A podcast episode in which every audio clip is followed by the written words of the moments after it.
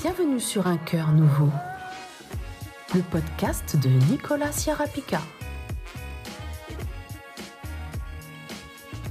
Le podcast où l'on va parler de foi, de Bible, de conversion à Jésus-Christ, bref de tout ce qui passionne le chrétien évangélique ou plus exactement, pour être plus biblique, le disciple de Jésus-Christ. Alors au sommaire de cette deuxième édition, nous commencerons par quelques nouvelles brèves.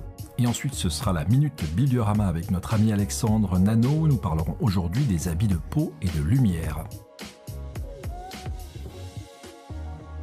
Quant à notre plat du jour, il sera constitué par la présence chaleureuse de notre sœur caribéenne, guadeloupéenne, ministère prophétique Eliane Collard qui nous entretiendra de son dernier message sur le retour du Seigneur et d'autres considérations qui, j'en suis certain, ne manqueront pas de vous intéresser. Alors n'oubliez pas que vous pouvez vous abonner à notre podcast sur toutes les plateformes Google, Apple, Deezer, Spotify et encore sur YouTube.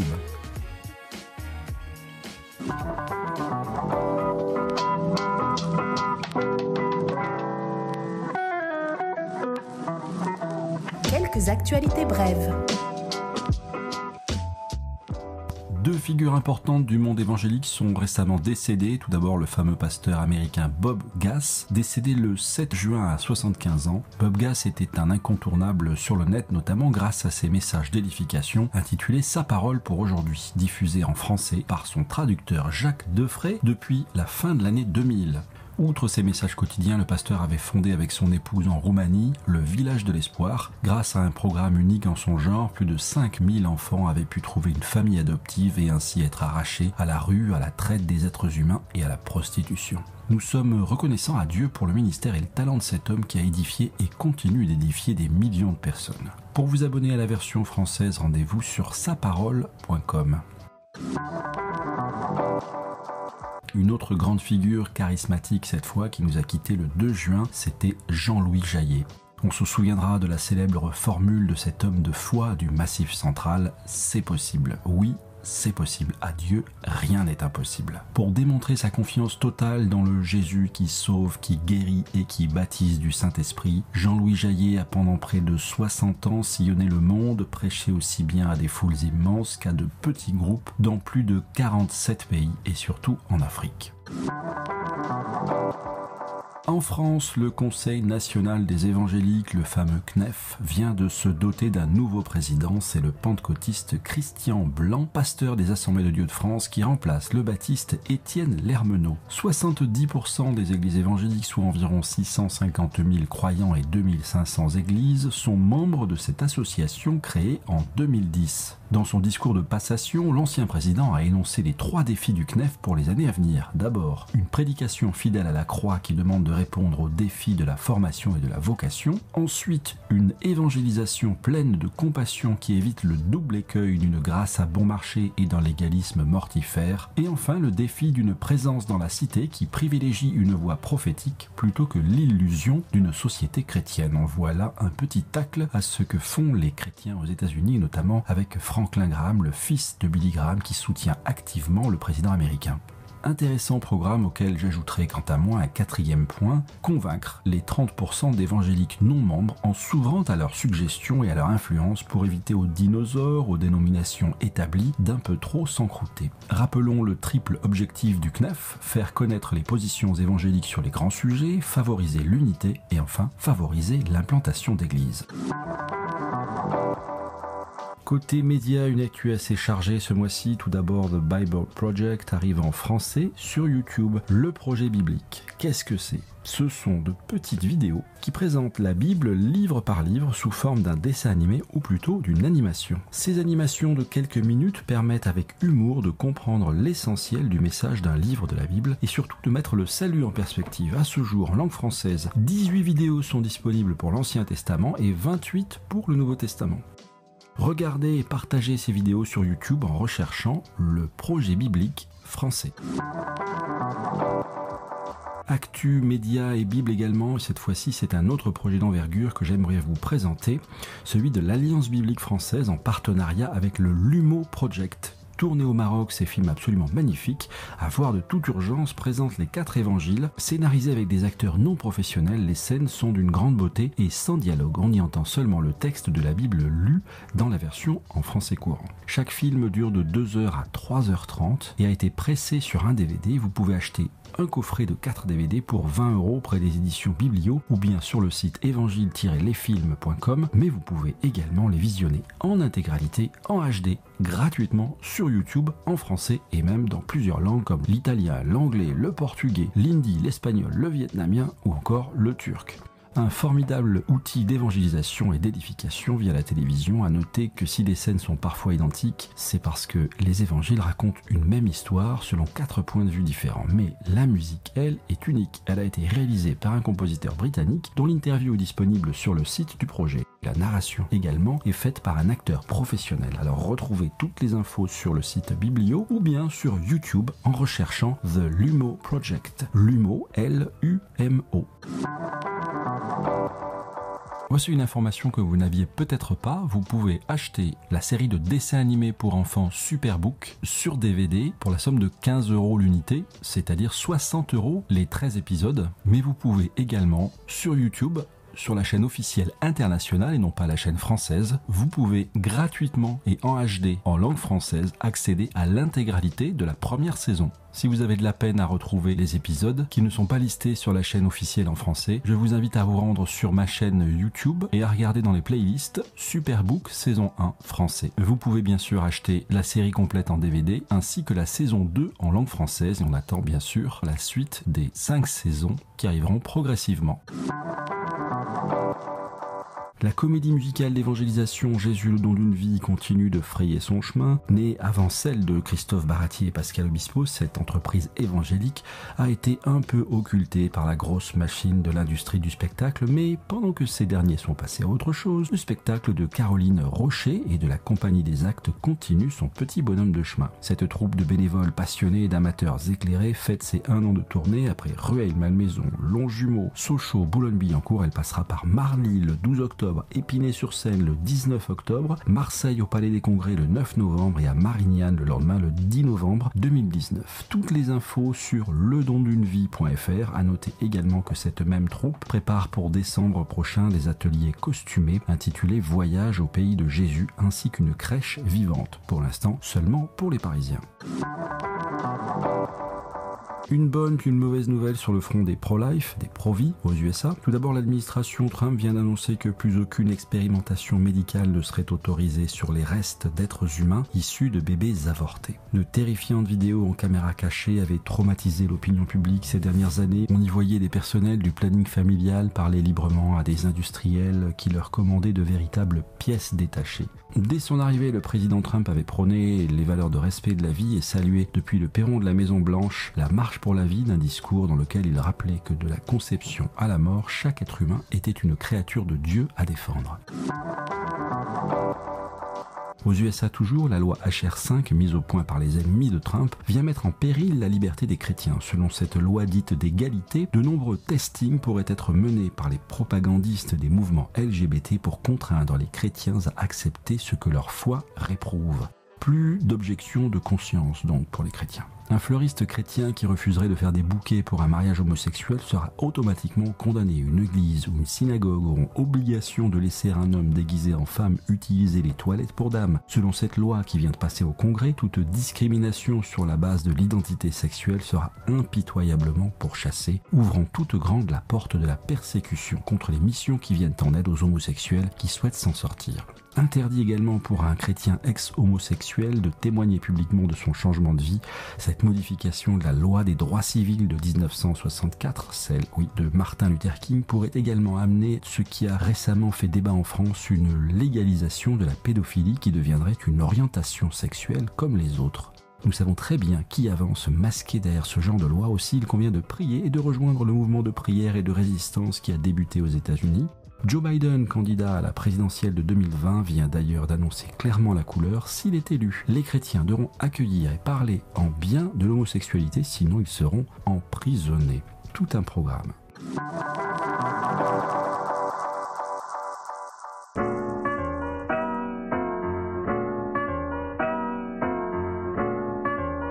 La Minute Bibliorama.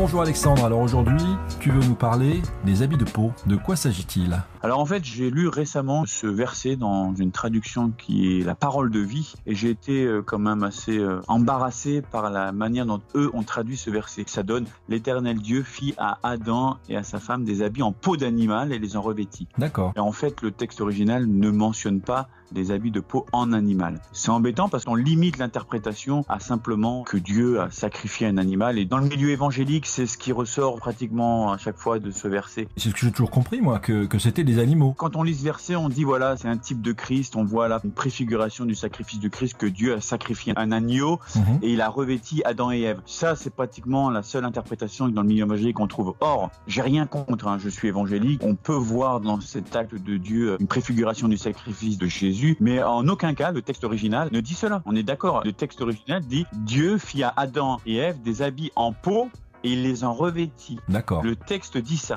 Donc à partir de là, il est très intéressant de voir que le mot peau en hébreu se dit or.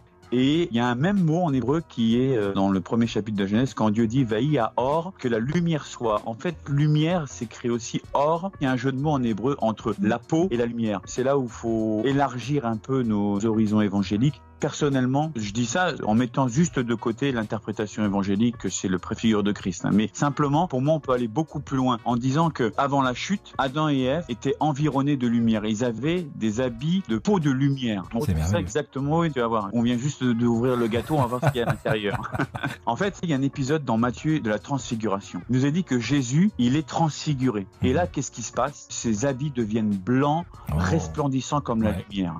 C'est par anticipation avec ce corps glorieux qu'il aura à la résurrection. Jésus, quand il est transfiguré, il est dans le même état que Adam avant la chute. Quand il nous est dit qu'on aura un corps glorifié pour ceux qui passent par l'enlèvement ou ceux qui passent par la résurrection d'entre les morts, on aura un corps qui sera glorifié. C'est ce même corps que Adam avait avant la chute. Il y a une interprétation que j'ai trouvée très intéressante dans la Tobe. Il nous est dit que Dieu a revêti à Adam et à Ève cet habit de peau qui est notre nature terrestre, notre nature du péché, qu'on le veuille ou pas, est comme dit périssable Paul.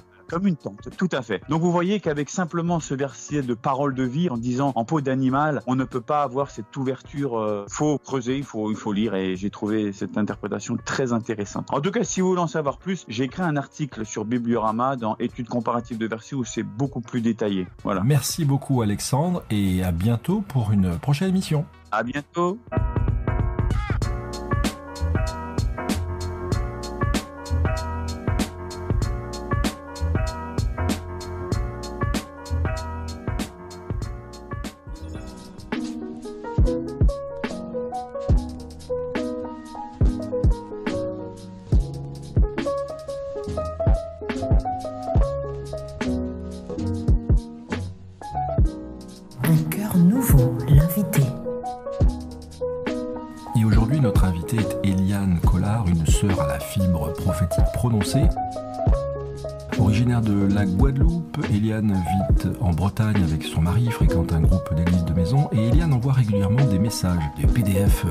Assez conséquents.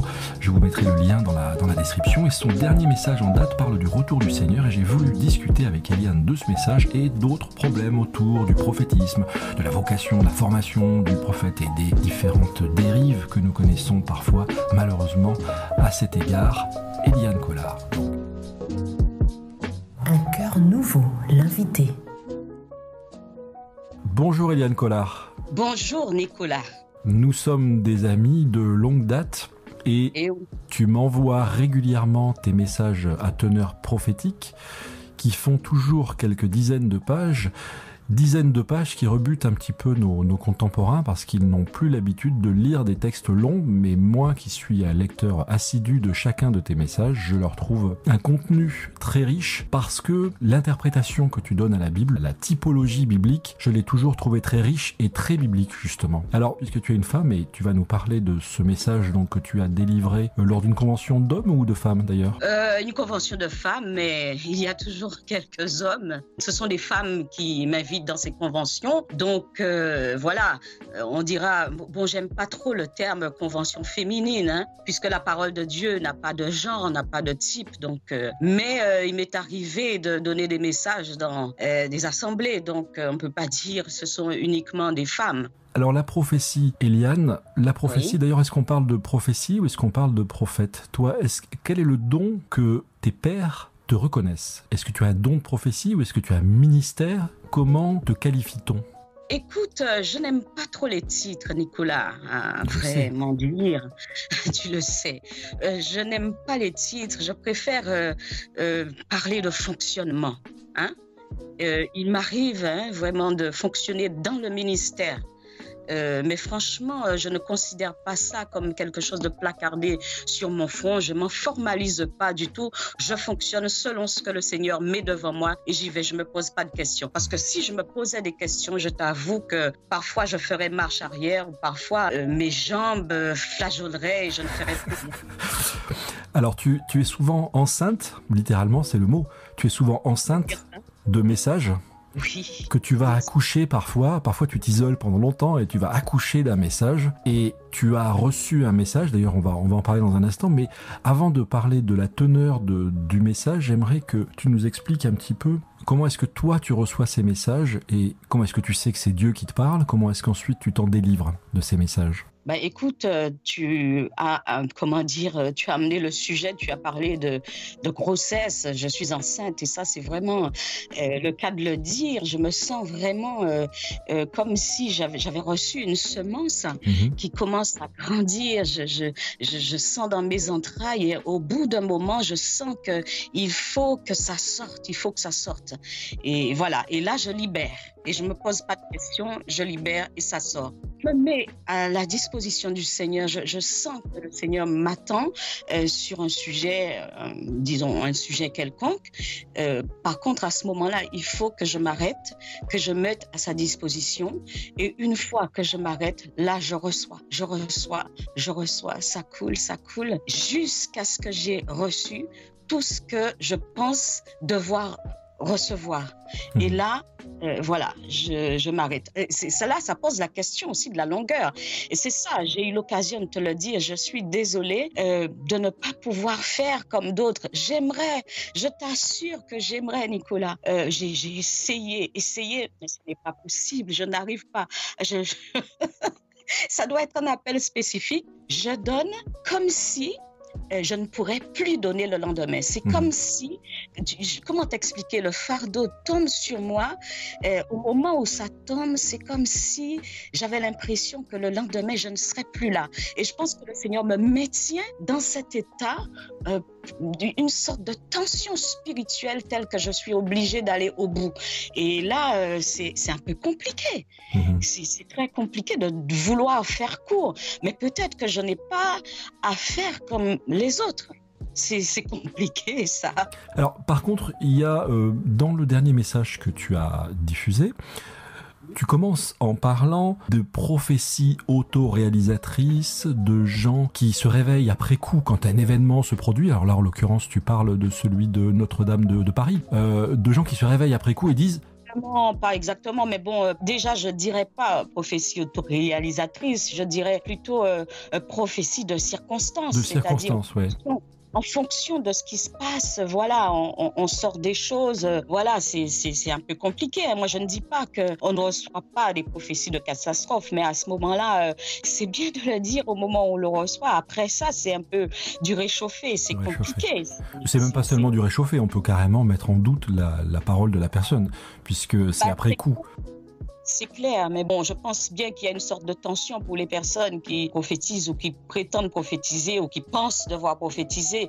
Euh, la tension de, euh, on reçoit une chose, on se dit, bah, ce que c'est ça, et si ça s'accomplit pas, euh, qu'est-ce qu'on va dire? Si ça s'accomplit Mais en même temps, moi, je me dis, bon, est-ce qu'il n'y a pas une sorte de jubilation si la prophétie vient à s'accomplir? Ça, c'est, c'est pas évident. En même temps, moi, je, ça, il y a quelque chose de, de pas net là-dedans. Mmh. Moi, je préfère à la limite que ça, ça va loin et que je le dise, une personne qui prophétise quelque chose, ça s'accomplit pas. À la limite, je peux dire bon ben voilà, euh, le Seigneur euh, a eu euh, pitié.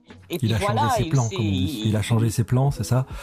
Voilà, mais bon, euh, je veux dire, au moment d'une catastrophe, on voit des gens, des prophéties appliquées comme des mouches, et puis une sorte Mhm. de jubilation, oui, je l'avais dit, et puis voilà, il va se passer, Dieu va juger.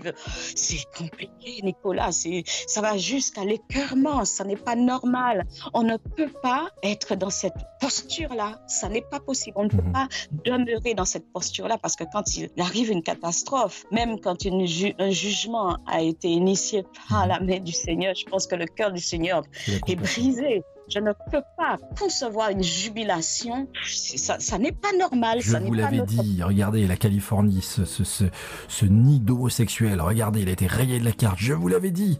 Oui, tu veux dire que les prophètes de l'Ancien Testament, quelque part, ils sont mus par la chair, quoi, on va dire, c'est ça. Ah oui, quand euh, un prophète euh, est obligé de donner une sentence, une parole terrible, il tremble et puis bon voilà.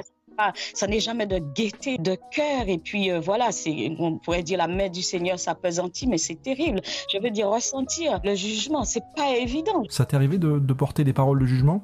Oui, ça m'est arrivé, mais euh, c'est- c'est c'est- c'est terrible, c'est compliqué. Je ne souhaite pas. Heureusement que c'est rare. Je dis, la prophétie, elle édifie, ex- exhorte, elle console. Mhm. Je préfère me tenir dans cette posture. Mais Jérémie, dans son travail, il était d'abord établi pour euh, arracher, pour détruire. Oui, oui, je sais, et euh, c'est une partie de mon appel, mais je peux te dire que c'est la partie euh, qui recèle beaucoup euh, d'amertume. Je veux dire, c'est une coupe amère.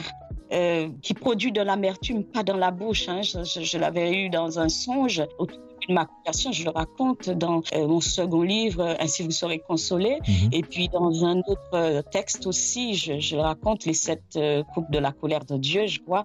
Euh, c'est quelque chose qui m'avait été donné. Au tout début de ma conversion, je connaissais même pas euh, la Bible, ce n'était pas très évident. Et là, j'ai eu une, une, une vision de, du trône euh, de Dieu et une coupe m'avait été tendue et je voyais des gens cracher, recracher cette coupe. Et moi, dans ma bouche, euh, c'était doux. Par Mhm. contre, quand ça descendait, ça, ça mettait mes entrailles dans tous les sens. C'était amer. C'est après que j'ai lu que Ézéchiel et Jean euh, avaient vécu cette expérience. Mais bon, bien longtemps après que, euh, voilà, quand je me suis enfoncée dans les eaux de la parole. Mais Mhm. je veux, ça, je, je peux dire que l'incarnation d'un message, euh, d'une posture de, de remise à l'ordre, ça n'est jamais évident et c'est ennuyeux. Je, je veux dire, c'est des larmes. Mais bon, arracher, je pense que c'est tout le temps. C'est- Ça, ça, c'est la partie, je dirais, la plus difficile, même dans le cadre d'une assemblée, euh, des postures de remise à l'ordre. Et là, à ce moment-là, je ne suis même pas une femme. Mhm. Je suis dans le service, je ne suis pas une femme, mais ça c'est ponctuel et je reçois l'onction nécessaire pour cela. Après ça, je ne suis plus dans le service, je suis juste Eliane.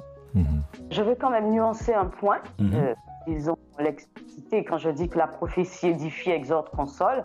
Bon, en même temps, je conçois que par moment, dans son articulation, euh, la prophétie soit pas toujours perçue de prime abord en tant qu'encouragement ou édification.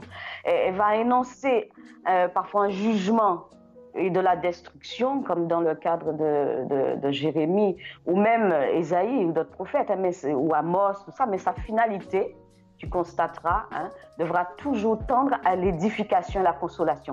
Parce que c'est dans la pensée de Dieu même, euh, c'est dans la pensée de Dieu, tu vois, arracher et détruire sera toujours suivi de restauration et relèvement. C'est uniquement dans la pensée de l'ennemi que la destruction est une finalité. Sûr. Dieu est un Dieu d'espérance et pas un Dieu de désespérance. Il faut faire très attention parce que euh, ce qu'on dit porte un fruit.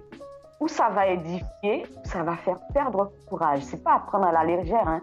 Euh, la, prophétie va dépendre beaucoup euh, de ce que nous entendons ou voyons de la part de Dieu. C'est pourquoi dans la Bible, le prophète est appelé voyant. Et ça, c'est un point important. hein. Euh, mais du coup, nos yeux doivent constamment, devraient être constamment nettoyés pour nous permettre de voir sous le bon angle. Mhm. Un exemple, tu vois, les, les, les 12 espions qui ont été envoyés dans le pays promis, euh, ils ont été envoyés avec une mission. Et quand tu regardes, ils ont tous rapporté la réalité, c'est-à-dire ce qu'ils ont vu. Mais 10 espions ont, ont rapporté ce qu'ils ont vu et deux autres ont rapporté ce qu'ils ont vu. Euh, objectivement, ils ont vu la même chose Mhm. mais sous deux angles différents. On peut voir le verre à moitié plein ou le verre à moitié vide selon l'angle de vision, mais c'est le même verre. Tu vois, c'est jamais neutre quand tu vas énoncer quelque chose. Tu vas ou provoquer un encouragement ou provoquer un affaiblissement. Les dix qui ont rapporté leur vision de ce qu'ils ont vu, qu'est-ce qui s'est passé? Le peuple a eu peur, était découragé, était dans la faiblesse. Il ne voulait plus avancer. Et Caleb et Josué, quand ils ont tombé, qu'est-ce qui s'est passé? C'est sur la base de ce qu'ils ont dit que le peuple a pu entrer, prendre courage et avancer. Donc la prophétie est à double tranchant, euh, Nicolas, et ça c'est important de, comprendre ça, c'est jamais neutre. L'énonciation de ce qu'on dit va véhiculer quelque chose.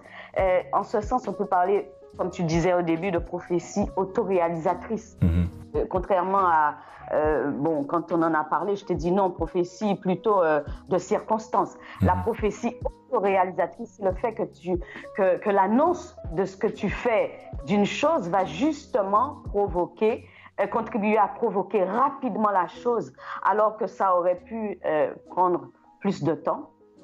Euh, ça vient d'un pouvoir intrinsèque dans la parole.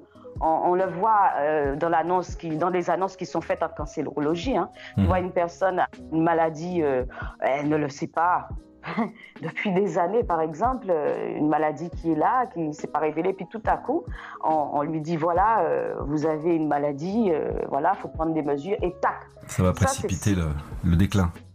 Ça se précipite. C'est comme s'il y avait une substance intrinsèque qui fait que tu absorbes ce qui est dit et tac, les choses se mettent en mouvement. Mhm. Les choses se mettent en mouvement. Et ça, c'est pas à prendre à la légère. C'est pour ça que je suis très euh, euh, méfiante par rapport à, la façon dont on annonce. Euh, on, perçoit même, le prophète peut percevoir ce qu'il voit dans le cadre de ce qu'on pourrait appeler un jugement. Et je le redis, le jugement n'est pas une fin en soi. Quand Dieu annonce qu'il va arracher, abattre, ou détruire. Ça ne s'arrête pas là. C'est pour permettre euh, euh, la mise à plat d'une situation pour pouvoir mieux construire. C'est dans la nature même de Dieu. Tu vois, euh, je voulais donner un cas qui me vient à la pensée d'une prophétie autoréalisatrice. C'est lorsque Élisée rencontre Azaël. Si tu te souviens, Élie avait reçu la mission de joindre Jéhu, Azaël et Élisée. Mhm. Et bon, on n'a pas le, le, récit de l'onction d'Azaël, mais on entend parler d'Azaël euh, à un moment où euh, le roi Ben-Hadad l'envoie chercher Élisée pour lui demander une parole concernant sa guérison. Mhm. Et à un moment, à ce moment-là, Élisée regarde Ben-Hadad. Qu'est-ce qu'il voit Regarde euh, Azaël plutôt, pas Ben-Hadad. Et il voit quelque chose euh, et il va l'énoncer. Et qu'est-ce qui se passe? Il, dit euh, euh, Tu vas faire du mal à Israël. Bon, j'ai pas tout le détail. Et Azaël dit Mais qu'est-ce que ton serviteur pour faire ça? Et il lui dit Tu seras roi en Israël. Et là, qu'est-ce qu'il va faire, Azaël? Il va précipiter les choses. Mhm. Un mauvais roi. Oui, mais qu'est-ce qu'il va faire? Il va tout de suite faire en sorte de devenir roi. Alors qu'il n'était même pas au courant qu'il allait l'être. Voilà, c'est ça la prophétie autoréalisatrice. Il va provoquer la chose, il va tuer, il va étouffer Ben Hadad.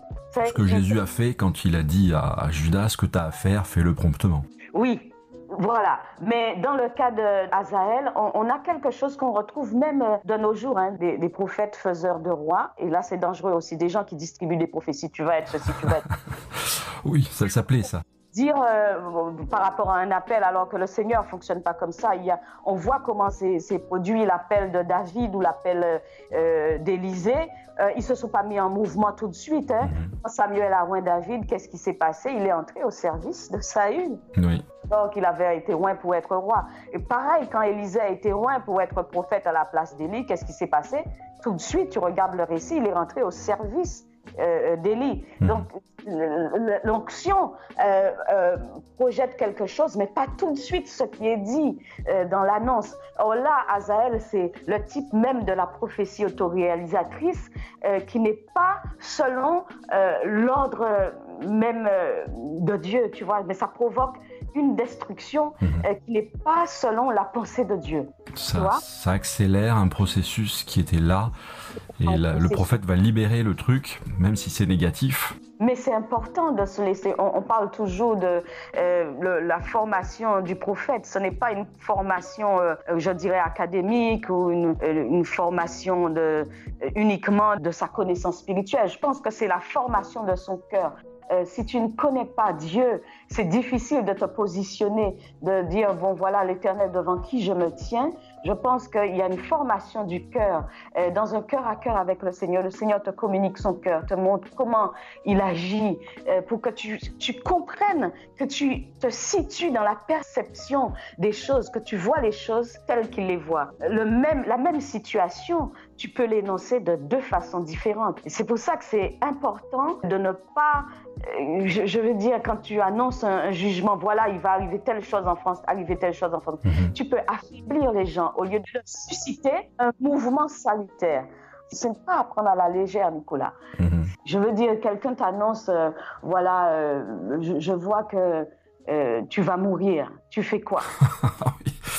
Oh, il y a beaucoup de, c'est le, pitch de beaucoup de films à succès.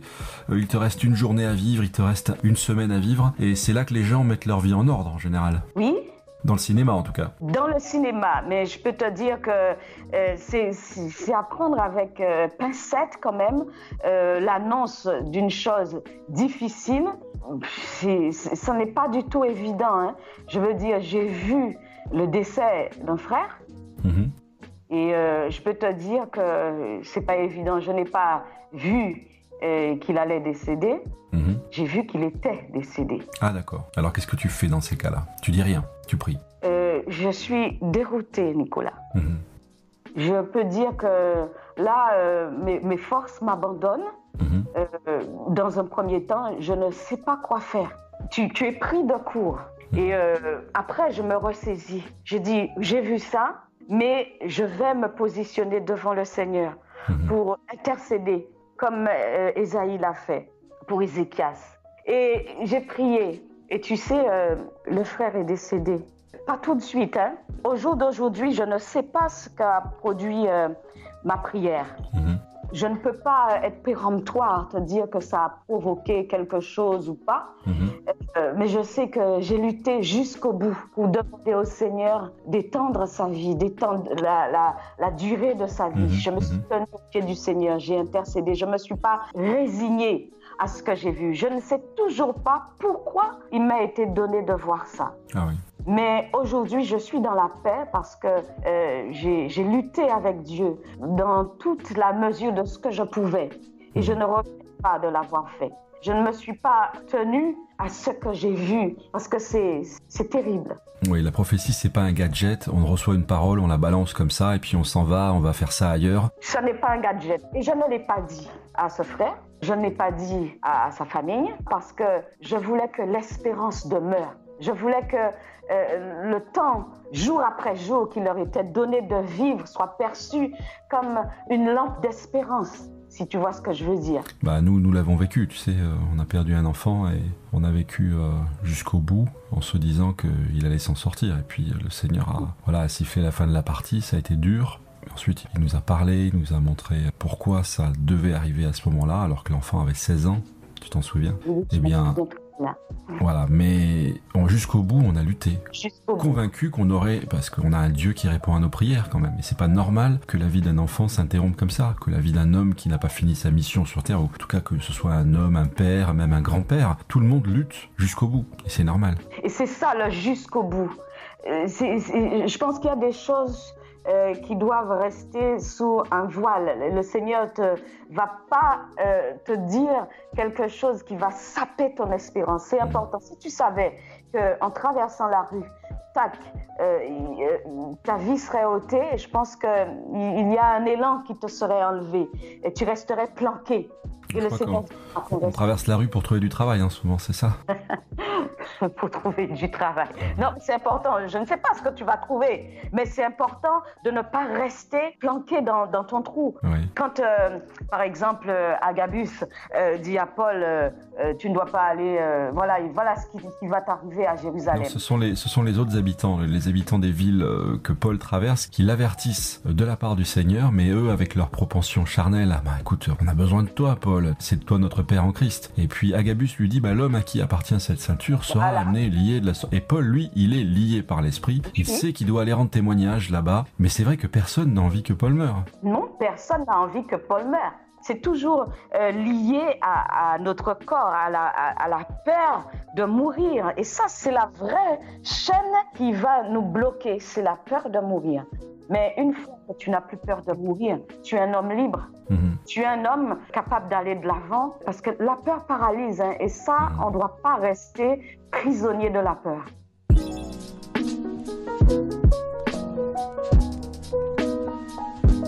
Et c'est le moment dans Un cœur nouveau de marquer une pause musicale. Nous écoutons une autre Guadeloupéenne, notre sœur Azé, qui d'ailleurs illustre ce podcast de sa belle voix.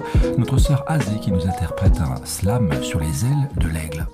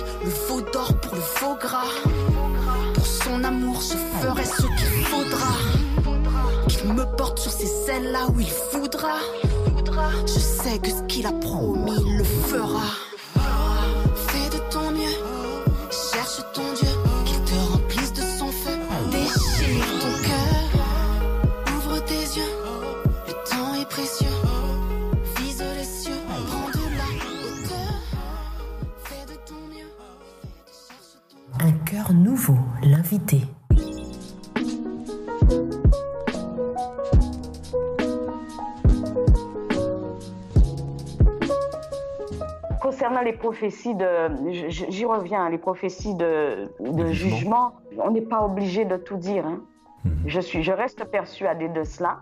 On peut être dans l'action, mais pas c'est terrible de faire perdre courage aux personnes. Oui, mais à Jonas, il a quand même averti et les gens se sont amendés. Oui, ils se sont repentis et le Seigneur a retiré euh, euh, le jugement. Dans ce cas, oui. Mais tu sais, euh, Nicolas, on entend souvent des, des prophéties péremptoires. Oui, il va se passer quelque chose à Paris, il va se passer quelque chose. Mais, ou encore aux États-Unis, ou ceci, ou cela. c'est quand même je, ne sais pas comment tu te situes par rapport à cela. Oh, bah, j'ai une liste. Hein. À une époque, on avait pensé à faire un tableau Excel avec le nom de la prophétie, le nom du prophète, la date, et puis accomplissement, oui, non. On a eu euh, Obama, c'est l'antéchrist, euh, le cardinal Lustiger va devenir pape, ce sera lui l'antéchrist, le pape actuel, c'est l'antéchrist. Enfin, il y en a tous les jours. C'est hallucinant ce qu'on voit. C'est hallucinant. Oui, mais c'est ce que j'appelle les, prophéties de circonstance. Faut faire attention. Ça va plus loin que ça. C'est même avant la circonstance. Ce sont des gens qui orientent en fonction de leur propre fond qui orientent les pensées des gens et qui les induisent en erreur quelque part. Oui, mais tout ça vient d'une méconnaissance euh, euh, du Seigneur, d'une méconnaissance euh, de sa façon de penser, de sa façon, façon d'agir. Et, je le redis, il y a une formation du cœur dans un cœur à cœur avec le Seigneur pour comprendre comment s'articule sa pensée, comment s'articule son cœur, parce que tout va prendre naissance de là. Hein. C'est c'est vraiment important. Hein. Donc, euh, c'est pas, c'est apprendre avec des pincettes. Hein. Euh, le, ainsi parle l'Éternel, euh, c'est quand même terrible. Hein. Ça me choque toujours un petit peu de quand j'entends quelqu'un dire ainsi parle l'Éternel. Je trouve que ça fait un peu Ancien Testament. On dirait quelqu'un qui est. Ça m'inquiète, moi. Je, dresse l'oreille deux fois plus. Je je vois pas grand monde dans la Bible, dans le Nouveau Testament, utiliser cette formule. Bah, à ton avis, pourquoi? Tout simplement parce que c'est le temps de la grâce et que le message est différent. Et le message du prophète, il est, euh, je dirais, soit comme on l'a vu avec euh, Agabus circonstanciel, soit il est eschatologique, c'est-à-dire que le message du prophète, d'abord le prophète étant lui-même un message, sa vie, tout dans sa vie appelle au respect, etc. Et son message, il est eschatologique dans le sens où quand il parle, son seul et unique but, c'est de placer les gens devant les réalités éternelles, comme ce qu'on est en train de faire là. C'est-à-dire, hé eh, les gars, derrière le voile, il y a la mort, mais la mort, c'est pas la finalité. N'ayez pas peur. Oui, mais je crois qu'il faut comprendre le jugement euh, dans, ce temps. Bon, il y a beaucoup de choses qui étaient, des, euh, qui étaient là pour notre instruction, mais quand tu parles du temps de la grâce, euh, bon, il y a des jugements, hein, les, jugements que le Seigneur apporte dans nos vies. Ça, c'est une réalité, mais ces jugements sont des jugements de grâce. Hein. Euh, pour euh, justement apporter la vie. Et le Seigneur permet d'amener des choses à la mort dans nos vies. Ça, c'est vraiment important. Euh, il est monde, il est monde, il est monde, mais bon, je, dirais que c'est des poids morts, des choses qui doivent mourir, que le Seigneur fait mourir dans nos vies.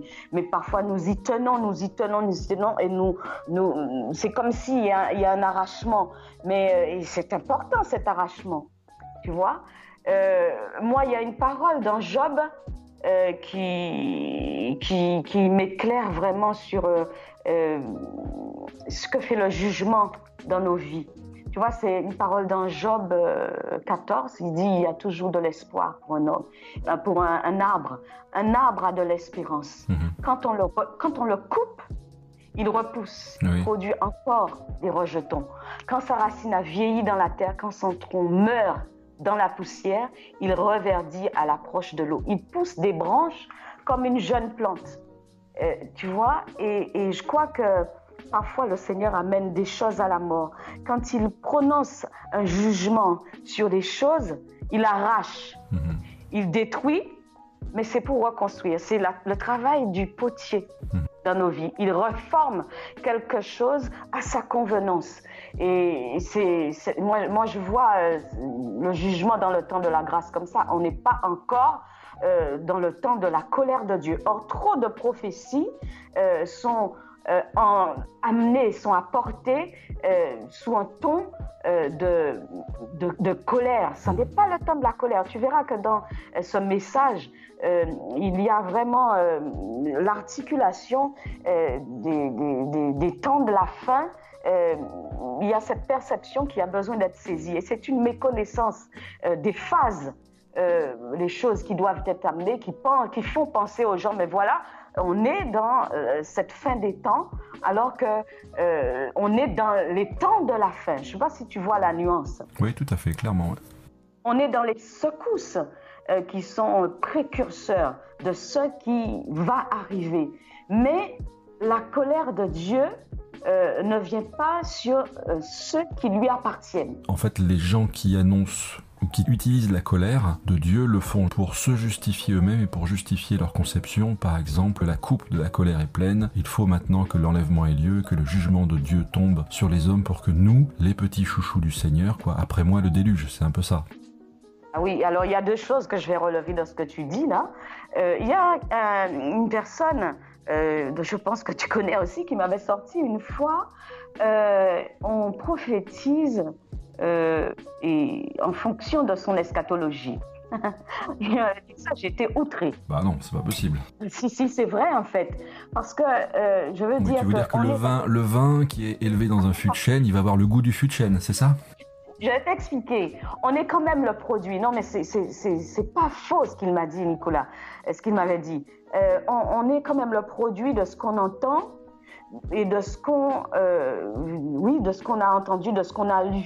C'est jamais neutre. Et c'est important d'être déformaté. C'est pour cela, pour que qu'on, soit une page euh, blanche que le Seigneur inscrive, parce que c'est, un effet pervers. Hein. tu crois que tu es à l'origine d'une pensée, mais cette pensée t'est venue au gré de tes lectures, au gré de ce que tu as entendu, et, on est quelque part le produit de cela.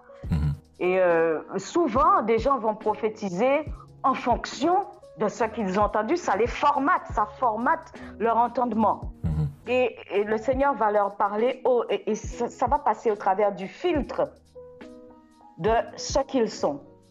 Euh, ne, serait-ce que prendre les, paraboles, le Seigneur parle euh, avec des images que les gens pouvaient percevoir. Tu vois un peu les, la conception de la terre ou du monde que tu vois dans la, dans la Bible, et fonction de ce que les gens percevaient à l'époque de ce que la science pouvait, euh, de l'évolution de la science de, l'époque, tu vois. Le mot parole, il vient du mot parabole. En fait, Dieu parle de façon à être entendu. Oui. Donc, dans notre euh, langage, dans le langage des gens à qui il s'adresse. Voilà. Si le langage n'est pas perçu, s'il n'est pas compris, quelque part, c'est que c'est pas la voix de Dieu. Les gens, par exemple, qui viennent vers nous, qui, qui nous racontent des rêves, euh, je dis, mais si tu n'as pas la clé, si tu comprends pas déjà clairement ton propre rêve, c'est qu'il n'y a rien à comprendre. Bah, oui, parce que parfois, il y a des rêves qui sont juste des rêves, qui sont issus de nos préoccupations, de ce qu'on qu'on pense. Mais je vais te dire, pour revenir sur le deuxième point que je voulais euh, soulever avec toi, et, c'est que souvent, euh, des prophètes de jugement, euh, tu verras que souvent, ce sont des personnes vindicatives. Mhm. des, personnes, tu vois, il y a des personnes qui vont te dire, le prophète a, a la capacité de maudire. Moi, je l'ai rencontré, hein. J'en ai rencontré, ça fait, euh, je veux dire, ça fait frémir. Hein.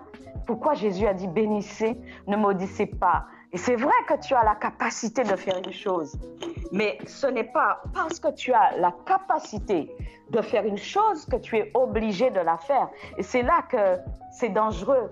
Euh, le, pouvoir de la parole, euh, la manipulation de ce pouvoir est, et, délicate. C'est une, une, responsabilité, c'est la, condamnation, c'est-à-dire envoyer quelqu'un en enfer. Euh, qui a double tranchant, mais c'est ta responsabilité et la façon dont tu vas l'utiliser dépendra de ton cœur. Et euh, le Seigneur te laisse cette responsabilité. Et c'est ça qui est un défi pour nous, savoir comment euh, on, va le faire. Il y a des personnes qui te disent, ah moi j'ai le pouvoir de maudire, j'ai la capacité de maudire. Oui, tu as la capacité de le faire. C'est terrible, quelqu'un t'a fait du mal tu as la capacité de, vouer la personne au gémonies. C'est terrible de dire ça. Mhm. D'appeler, euh, comment dire, un jugement sur cette personne, de maudire. de descendre le feu du ciel. Voilà. Mais pourquoi tu vas le faire? C'est terrible. Tu dois bénir. Une personne te fait du mal, prie pour la personne, tu appelles la lumière de Dieu. C'est terrible. Hein. Moi, euh, j'ai vécu euh, cette tentation de vouloir du mal à une personne. Euh, c'était euh, au tout début de ma conversion. J'étais étudiante et une, c'était la première fois que j'avais un échec ben, dans mes études. Hein mais c'était un échec qui était pour ma formation et cette personne, c'était, j'étais pionne dans un lycée, elle se moquait de moi, elle me disait, euh, ton Dieu, il, n'a rien fait pour toi. Et, euh, mais, c'était terrible. Mais je lui en voulais, cette femme. Et à un point que, je, tu sais, à l'époque, euh, mais c'était, je faisais feu de tout bois, feu de tout bois. La jeune Eliane. Ah oui, feu de tout bois dans le sens, pas le feu de la parole. Ah ben, je, l'annonçais à toute personne que je rencontrais, mais cette personne que je rencontrais, cette personne, je ne voulais pas lui parler du Seigneur parce que je n'avais pas envie de la rencontrer dans une église. Je ne voulais pas qu'elle soit ma sœur. Elle était trop désagréable. Et donc, euh, euh, cette femme, euh, mais le Seigneur me dit, parle-lui de moi. Il a fallu que le Seigneur transforme mon regard et mon cœur sur cette femme pour que je résiste à l'envie de lui souhaiter du mal. Et j'ai fait la lumière de Dieu sur cette femme, elle s'est convertie. C'était extraordinaire la conversion de cette femme extraordinaire et j'étais heureuse. Mais ah ce que tu vas dire, ce que tu vas annoncer va amener ou les ténèbres sur une personne et l'enfoncer encore plus dans le mal. Elle va encore plus te faire du tort et tu as le choix d'utiliser cette parole, cette épée, pour amener plus de lumière. Et ça, tu vas recueillir un bénéfice de ce que tu vas apporter. Ça va, te, ça va rejaillir sur toi. Alors pour revenir à ces, ces paroles de malédiction, moi, il y a des personnes qui me disent, mais oui, j'ai le pouvoir de maudire, euh, parce que regarde, Élisée, euh, il a maudit ces gamins qui disaient, monte chauve, monte chauve. Ah ben parce qu'il l'a fait, tu as le droit de le faire. Non. Il y a beaucoup de choses que les gens, euh, que, que la Bible rapporte, mais pourquoi nous devrions le faire? Ce sont des exemples à faire? Jésus, Jésus, il me semble, nous a dit ceux à qui vous pardonnerez les péchés, ils leur seront pardonnés, ceux à qui vous retiendrez les péchés, ils leur seront retenus.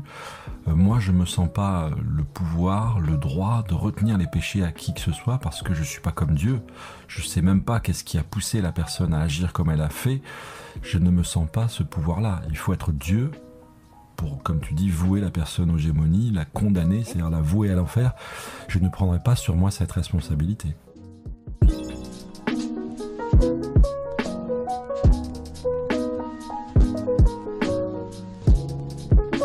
Chose qui est très à la mode actuellement dans les milieux des églises dites ethniques, euh, c'est prier et envoyer le feu de l'éternel. On est un petit peu dans la même problématique là, d'après toi? Oui. Ce sont des techniques ben, envoyer le feu, euh, tu me fais penser à, à, à euh, Jean, mais qu'est-ce que Jésus lui dit Je crois qu'il faut revenir à ça. Hein. Mais c'est ça, euh, Nicolas. quand Jean lui a dit, veux-tu que nous envoyions le feu du ciel? Pourquoi il lui a dit ça? C'est parce que Jésus avait certainement donné ce pouvoir. Et je reviens à ce que je te dis. Il ne faut pas minimiser. Hein. Nous avons le pouvoir, nous avons la capacité de faire les choses. Mais justement, euh, Dieu va voir comment on va utiliser euh, ce pouvoir. Comment on va l'utiliser. Le tout n'est pas dire que tu as une épée entre les mains. Tu comprends ce que je veux dire? D'ailleurs, dans le, Nouveau Testament, quand on observe les anges, les apparitions d'anges dans la Bible, dans le Nouveau Testament. Dans l'Ancien Testament, les anges ont des épées. Dans le Nouveau Testament, ils n'ont plus d'épée. Parce que l'épée est tombée sur le berger. Euh, et c'est lui qui a pris le jugement, et maintenant, lui, il annonce le message qui délivre nos contemporains avec un message de grâce, d'amour, parce que ce n'est pas, comme tu l'as dit tout à l'heure, c'est pas encore le temps du jugement. Le temps du jugement viendra, la séparation viendra, mais après. Pour l'instant, le temps de la grâce est là, la porte est ouverte, et tout ce qu'il faut que nous fassions, c'est avoir la patience et suffisamment d'amour, justement, pour euh, porter les fardeaux de nos contemporains, prier pour eux, et leur annoncer ce message de grâce, de paix, qu'ils peuvent être réconciliés avec Dieu. Oui, tout à fait. Mais bon, je crois que quand tu dis que les anges n'ont plus leur, épée, il euh, faut nuancer aussi en toute chose, ne jamais être péremptoire, Nicolas, hein, parce que nous ne comprenons pas tout. Hein. Le, prophétisme est un vaste domaine que j'ai moi-même du mal à saisir. On ne peut pas être péremptoire, on avance à, à tâtons. Je sais euh, ce que je sais de façon sûre et certaine, c'est que ce que Dieu dit doit contribuer à édifier, exhorter, consoler. Mhm. Euh, pour, euh, nous avons quand même un cas de jugement terrible dans le Nouveau Testament. Où, l'épée de la parole a tranché. non, je parle de Ananias et ah, Oui, c'est vrai, c'est vrai. il faut le dire parce que c'est important de, de, de, de, dire cela parce que je ne le dirai pas. Après, on dira oui, mais il y a ça, il y a ça. Voilà, faut voir les choses dans leur ensemble. Il ne faut pas trop tirer sur la ficelle et tomber dans l'hypergrâce parce que de toute façon Dieu va nous pardonner. Non, il ne faut pas exagérer non plus. Il ne faut pas exagérer. Ananias et Saphira est là. Euh, Paul a, la parole est tombée, voilà, le coup près est tombé. Bon, on, ne voit plus exactement euh, ça, mais c'est là, ça doit aussi nous questionner. tu vois. Mais là encore, je, pour moi, c'est un jugement de grâce. Mhm. C'est étonnant quand même de considérer la mort d'Ananias et Saphira comme un jugement de grâce. C'est quand même, c'est quand même terrible.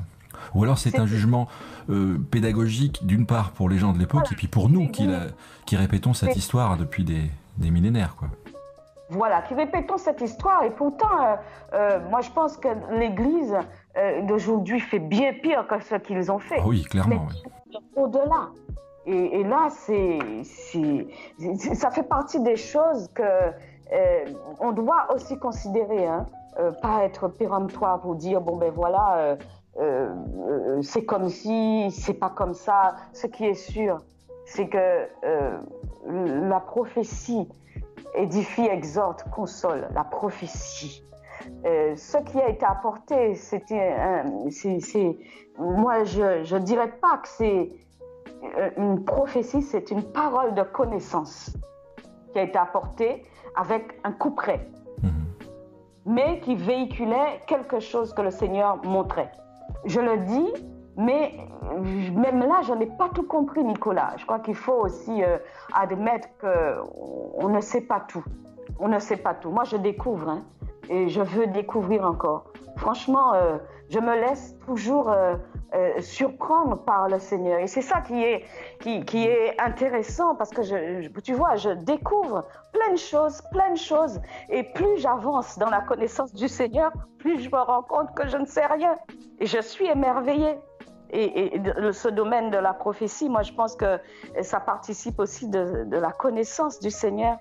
Et, nous devons progresser. Mais nous, allons progresser dans la mesure où nous allons le laisser nous, nous nettoyer le cœur. Mmh. Et quand ton cœur est nettoyé, ton regard va être nettoyé. Tu vas voir les choses comme il les voit. Je veux dire la même chose. Hein. Tu peux être euh, euh, parmi les dix espions ou parmi les deux Caleb et Josué.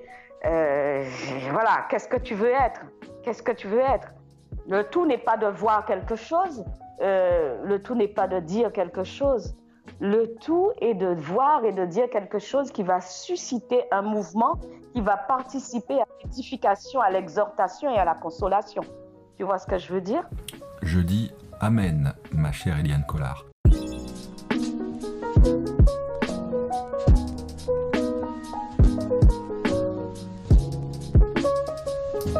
Avant dans la dernière partie de ce long mais intéressant entretien avec notre sœur Eliane, je vous propose une seconde pause musicale en écoutant de la louange caribéenne si ouvre les sentis bénédiction à Jésus.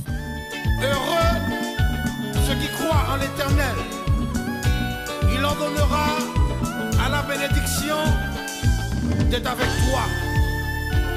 Alléluia. Bénédiction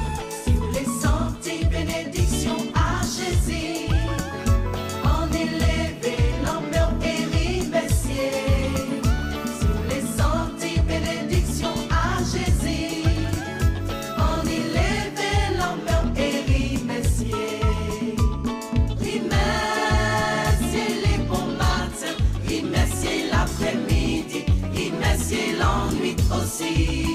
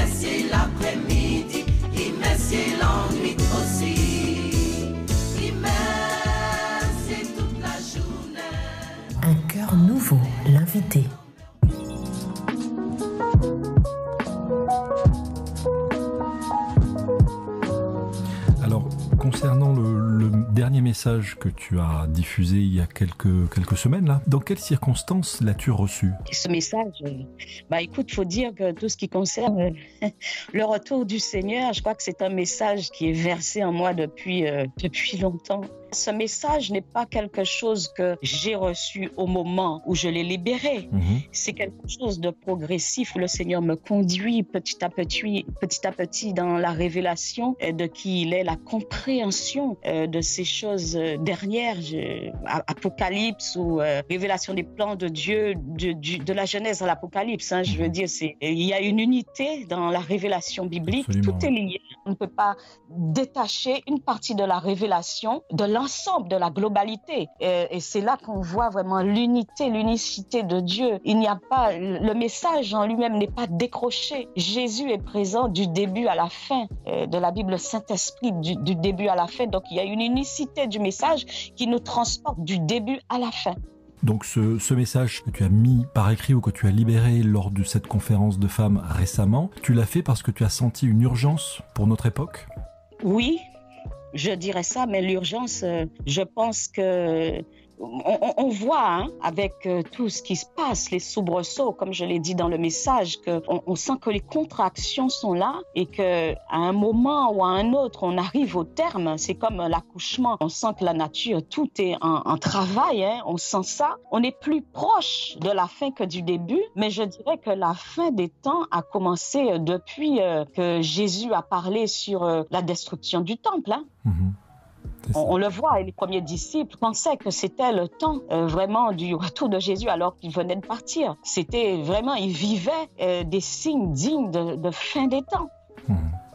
Qu'est-ce qu'il y a de dangereux dans ce message? Il y a beaucoup de gens dans certains milieux qui rejettent le ministère ou les dons prophétiques, mais qu'est-ce qu'il y a de dangereux dans un message qui nous appelle à être vigilants, à revenir à notre premier amour, à lever notre tête parce que notre délivrance approche? Qu'est-ce qu'il y a de dangereux dans ce type de message? Je pense que ce message n'est pas un message dangereux dans la mesure où il véhicule euh, de l'espérance. Par contre, dans la mesure où euh, il est catastrophiste, je dis qu'il est dangereux. Mhm. Il est dangereux. Et c'est là, quand, quand le Seigneur annonce les signes, il dit, quand vous verrez ces choses arriver, relevez vos têtes, car votre délivrance approche. Et c'est ça le but du message, c'est de parler de la délivrance, de la révélation des fils de Dieu. Mais les signes sont là pour être vus aussi. Oui, le retour du Seigneur est un message d'espérance. Même au sein de l'obscurité euh, la plus terrifiante, nous sommes porteurs d'un message de bonne nouvelle. Et ça, je pense que on a tendance à l'oublier. Ce n'est pas parce que l'obscurité euh, devient de plus en plus épais que, que, que, nous, nous sommes aussi dans les ténèbres. Euh, Ésaïe 70, lève-toi, sois éclairé, car la gloire de Dieu vient sur toi. Euh, les peuples marchent dans l'obscurité, mais ils marcheront à tes rayons. Je n'ai pas exactement les termes, mais nous sommes porteurs de la lumière de Dieu. Et c'est ce que véhiculent les sept églises de l'Apocalypse. Hein? Mhm. les sept couleurs vraiment de l'arc-en-ciel qui se trouvent au trône, que Jean a vu et qu'Ézéchiel a vu dans Ézéchiel 1, 28. Et ça, nous sommes porteurs de cette lumière et, et que, que nous devons véhiculer. Il ne faut pas perdre ça de vue. Et ça, c'est- moi, je pense que c'est ça le danger. Le monde est, est- est dans l'angoisse et ça a été dit en, en- en Luc 21. hein. Le monde sera dans l'angoisse, mais c'est à nous de porter l'espérance. Même au sein des ténèbres, nous sommes la lumière. Oui, on pense euh, à ce passage quand l'ange exterminateur venait euh, prendre les enfants des, Égyptiens. Il y avait de la lumière chez les Hébreux, et pourtant il y avait des ténèbres épaisses partout.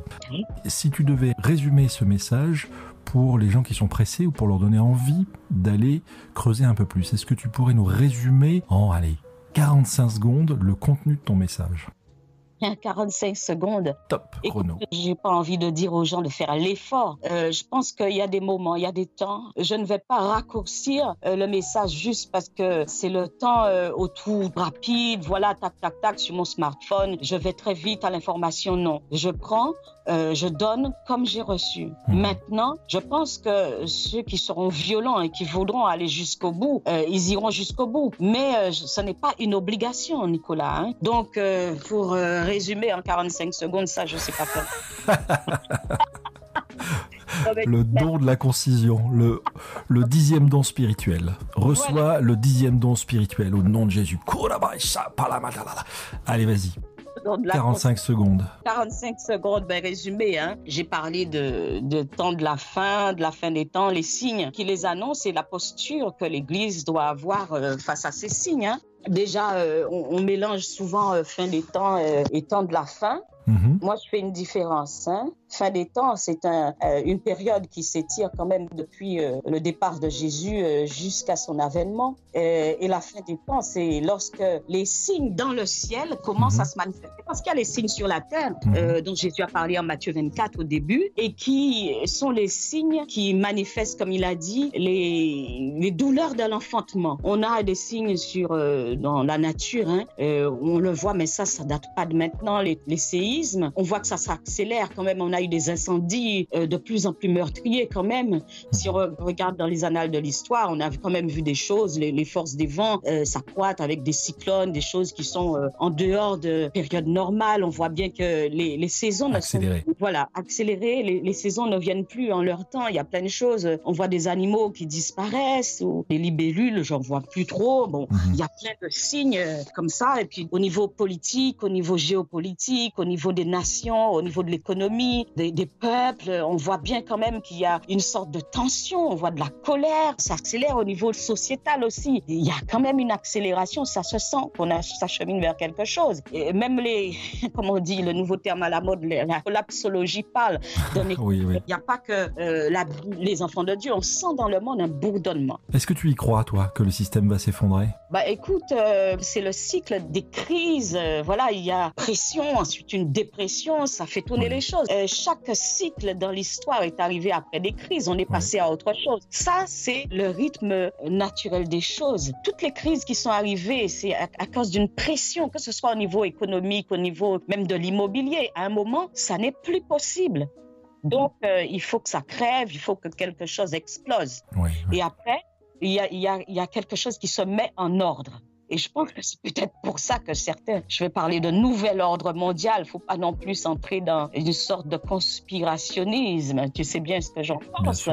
Un nouvel ordre, bon, on en a connu dans l'histoire. hein. Le monde arrive à un cycle où les choses sont épuisées et il faut passer à autre chose. Et on, on sent quand même qu'on s'achemine vers autre chose. On- même dans les gens autour de toi, tu le sens bien qu'ils sont à bout. Les gens qui n'ont pas l'espérance, c'est terrible. Alors si nous, ne sommes pas porteurs de cette bonne nouvelle, et le nous, voilà. Donc, euh, ces signes-là. Et ensuite, euh, il y a les signes quand même dans les cieux dont Jean va parler. Et euh, Jésus parle des signes sur la terre, il parle des soubresauts, des douleurs de l'enfantement. Après, il parle de l'avènement du Fils de l'homme Mhm. du signe de l'avènement du Fils de l'homme. Mais c'est là que je dis qu'il faut prendre la Bible dans son ensemble parce que Jean va donner certaines choses, Paul a donné certaines choses, et je crois que l'Esprit de Dieu montre vraiment l'ensemble dans la révélation. Et Jean parle de trois signes dans le ciel, parle de la femme enceinte, du signe du dragon qui va venir, ensuite le troisième signe dans le ciel, les sept anges portant les sept fléaux de Dieu. Mhm. Et le dernier signe, c'est le signe de l'avènement du Fils de l'homme. Jésus qui va revenir sur les nuées du ciel comme Paul, Jean l'ont prophétisé et lui-même l'a prophétisé. Si tu veux, le message replace un petit peu les choses dans leur contexte. C'est une contextualisation de toutes ces choses pour que justement on n'en soit pas à parler comme si on était des aveugles ce n'est pas une prophétie comme ce que Paul ou Daniel ont donné, c'est quand même une révélation. Euh, en, anglais, euh, ou même la Bible des témoins de Jéhovah parle de révélation et pas apocalypse, mais nous, on a traduit apocalypse par catastrophe. Mhm. Mais c'est une bonne nouvelle. Mhm. Ah. C'est-à-dire que c'est la- du l'annonce des choses qui vont arriver. C'est-à-dire le dévoilement non seulement de la destruction, mais de ce qui vient après, du nouveau monde qui va se mettre en place. Oui, le matin vient aussi. Ouais. La nuit vient.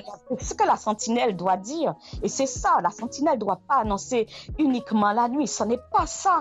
Le but, c'est d'annoncer le matin. Oui, c'est ce que tu as jugé bon de, de préciser dans ton message au début, qu'il y a beaucoup de bruits discordants qui justement empêchent les gens de se mettre en ordre de marche, en ordre de bataille, d'avoir les yeux fixés sur euh, l'espérance qui doit être la nôtre, et aussi quand on a les yeux fixés sur l'espérance, quand on se met en ordre de marche, on entraîne les gens avec nous parce qu'on a une vision claire, on fait des disciples autour de nous et on amène les gens avec nous en leur disant écoutez, c'est le moment d'être prêt, de se préparer. Alors une dernière Ne chose. pas avoir peur. Excuse-moi d'insister, ne pas avoir peur. Euh, Ne, ne pas ajouter euh, des gouttes à l'angoisse qui saisit le monde. Ça n'est pas normal que nous soyons dans la peur. La peur de quoi? De mourir? Ah oui, exactement. Qu'est-ce qui peut nous arriver de pire? C'est pas normal que nous ayons peur de mourir. Je, je sais pas, euh, quand tu réfléchis à cela, euh, peur de quoi? Même quand les gens parlent de l'antichrist, on va faire ci, on va la, marque de la bête, mais enfin, c'est terrible, ça ne doit pas être notre objectif. De, voilà, notre objectif, c'est de savoir si nous sommes porteurs du sceau de Dieu.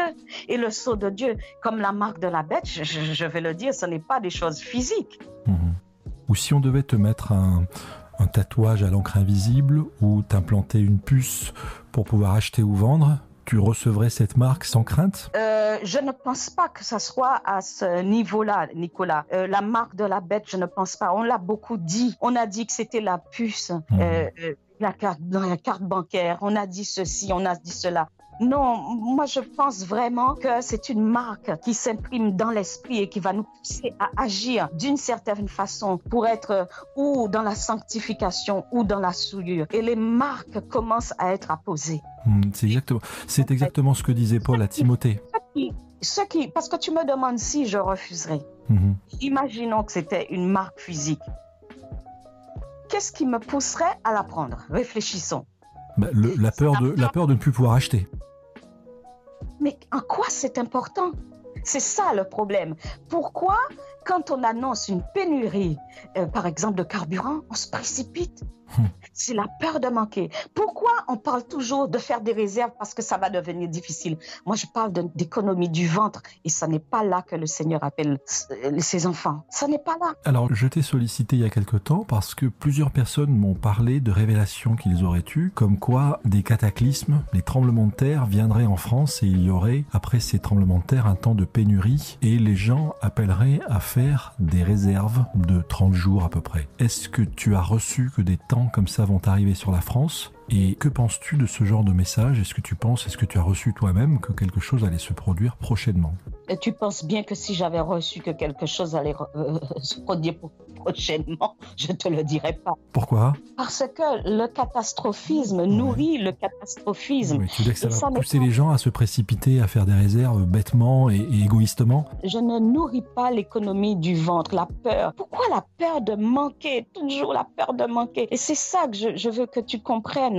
Euh, pourquoi on, on se situe toujours au niveau du corps? Mhm. Moi, j'aimerais qu'on fasse une sorte de réserve Mhm. pour, pour notre esprit, pour notre âme, que notre âme prospère, que nous fassions des réserves. Ça sert à quoi? On peut entrer dans une posture purement physique, charnelle, et rater l'essentiel au niveau de notre âme, la purification, la sanctification de notre esprit. Pourtant, euh, Agabus, il est descendu euh, vers Jérusalem et il a dit qu'il allait se produire une famine. Et la famine est arrivée et les chrétiens s'étaient préparés et avaient mis de côté des vivres qu'ils avaient envoyés aux chrétiens qui avaient été euh, frappés par cette famine. Oui, on pourra dire ça, mais je pense qu'il y en a ceux qui vont le faire, mais dans quel esprit?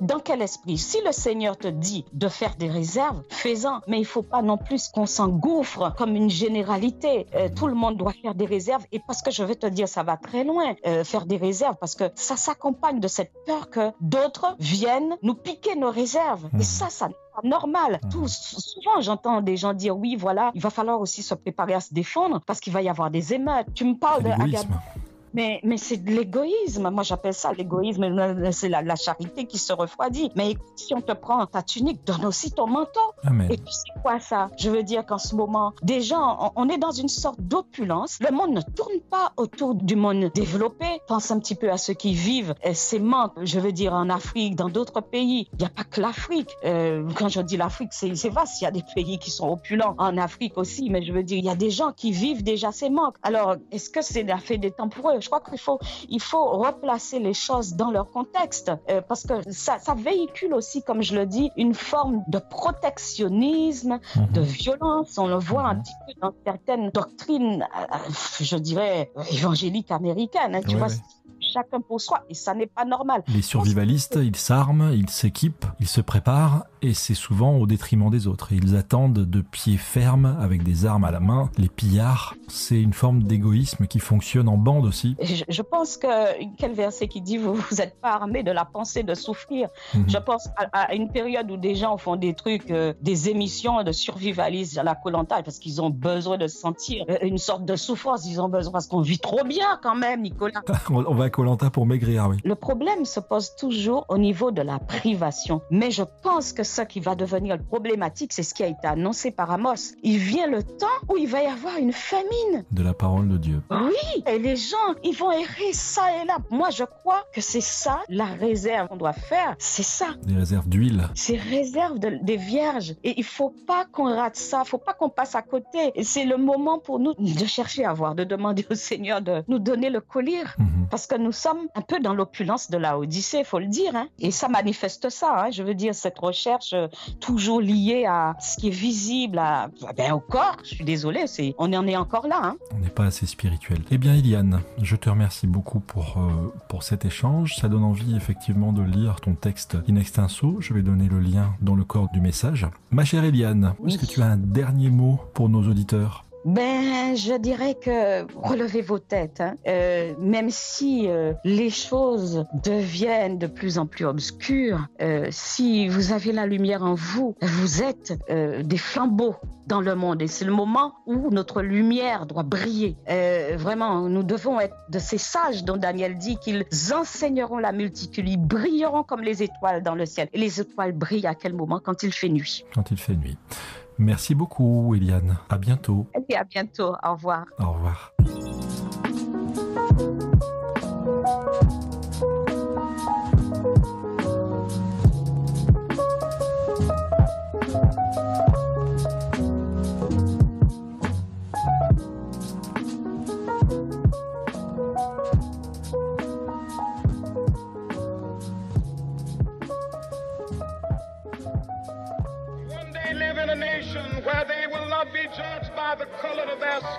By the content of their character. I have a dream today.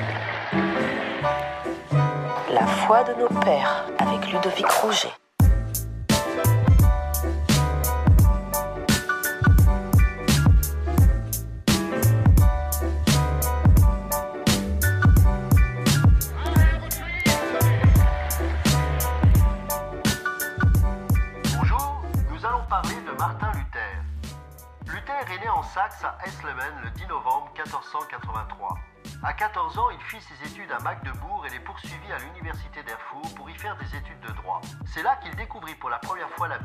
Il se mit à la lire de plus en plus au point où l'étude de celle-ci devint une priorité.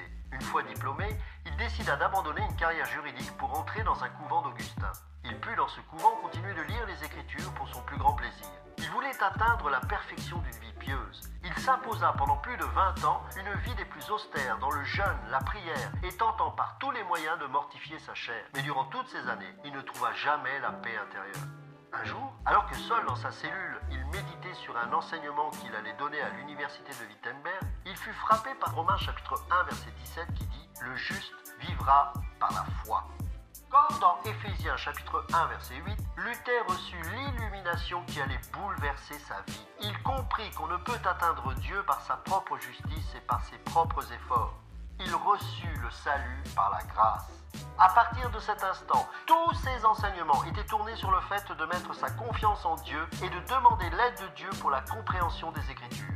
Lui aussi était choqué du train de vie de l'Église catholique romaine, de ses fausses doctrines, de ses superstitions et de sa soif de posséder toujours plus. Dans un premier temps, il crut pouvoir changer cette institution de l'intérieur, mais c'était peine perdue. Lorsqu'il afficha à la porte de la cathédrale de Wittenberg ses 95 thèses qui résumaient l'enseignement de la Bible au sujet des indulgences imposées par Rome, il se retrouva seul contre tous. Mais Dieu, dans sa mansuétude, mit à ses côtés de solides soutiens, certes peu nombreux, mais fiables. Philippe Mélenchon fut un de ceux-là. En août 1520, Luther lança son célèbre appel à, je cite, Sa Majesté impériale et à la noblesse chrétienne de l'Empire allemand concernant la réforme de la chrétienté. Par l'intermédiaire de sa plume, il affronta le pape Léon X. On connaît la suite. Un véritable séisme eut lieu dans le monde chrétien et le monde politique de l'époque. Une nouvelle religion chrétienne allait naître. On la nommera plus tard la religion protestante, car ces millions d'hommes et de femmes protestaient contre l'ordre établi catholique romain. Ce fut un retour vers le salut par la foi, l'abandon des saints sacrements de l'Église catholique et un formidable retour vers la parole. La première édition du Nouveau Testament allait être tirée à 30 000 exemplaires en deux volumes à Wittenberg le 21 septembre 1523. Contrairement à ce que l'on pourrait penser, le protestantisme n'est pas né d'un mouvement contestataire, mais d'un retour à la parole et à la foi. Tous les réveils de l'histoire de l'Église ont eu pour base la parole de Dieu. Un réveil ne s'appuie pas sur de nouvelles expériences ou de nouvelles approches du christianisme. L'homme a soif de nouveautés, mais l'homme spirituel revient toujours vers les autels de ses pères et ne déplace jamais les bornes anciennes. Un réveil, c'est un retour vers la parole pour se projeter vers l'avant.